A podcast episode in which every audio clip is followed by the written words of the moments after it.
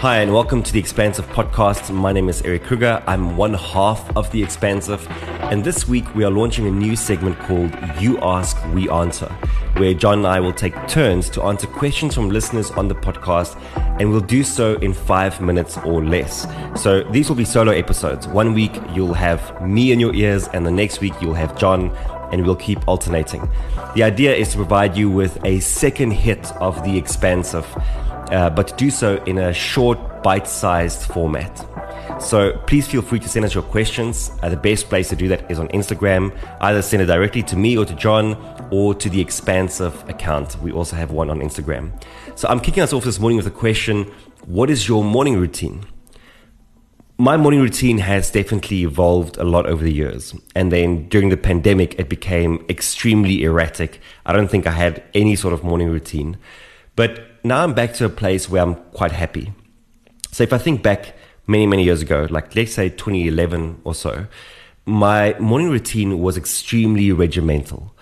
And it was inspired by this idea of the 5 a.m. club from Robin Sharma. So what would happen is I would wake up at 5 a.m. and then you'd almost have like these 10 minute blocks for certain activities. So, and it's almost like these are prescribed activities. These are the things you need to do to have a successful morning routine. So it would be wake up in the morning at 5 a.m., then have these sort of 10 minute blocks of like meditation, then journaling, then doing gratitude exercises, then going to the gym for 40 minutes, then getting back, then doing this and then doing that. Like it just became this ridiculously long to do list every single morning.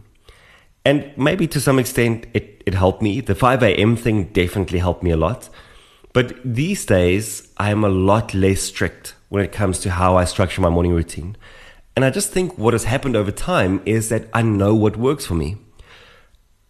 I have a guiding principle for my morning routine. So instead of having a set of activities, I just have this guiding principle. And that informs the activities that I choose. And that guiding principle is how can I set myself up for success today? That answer might be different on different days. So what happens is I still wake up at 5 a.m. That's just become a, a part of my routine. Uh, Danica, my wife, usually wakes up from about 7.30. Even the pups are like super sleepy in the morning. So it gives me a bit of time uh, where there's really no interference. And so typically, cornerstones of my, my morning routine might be having some creativity and definitely planning my day. But on top of that, what my day looks like then is in, uh, informed by what I need in order to be successful for the day. And some days that might be journaling, some days it might be meditation, some days it might be taking the pups for a walk, and some days it might even be sleeping in. Like that might be a perfectly acceptable morning routine for me these days when the situation calls for it. So all I'm really trying to get across here is that your morning routine shouldn't be something you create because others are fo- following a certain recipe and you feel you need to follow the same recipe. But rather, what you need to do is to figure out what you want or need from it and then structure it accordingly. It is definitely a space in the day where you get to just focus on you.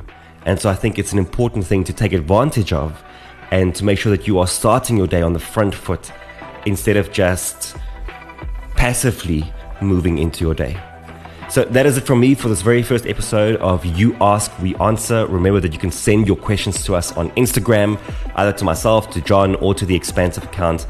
We look forward to hearing from you. Until next time, goodbye.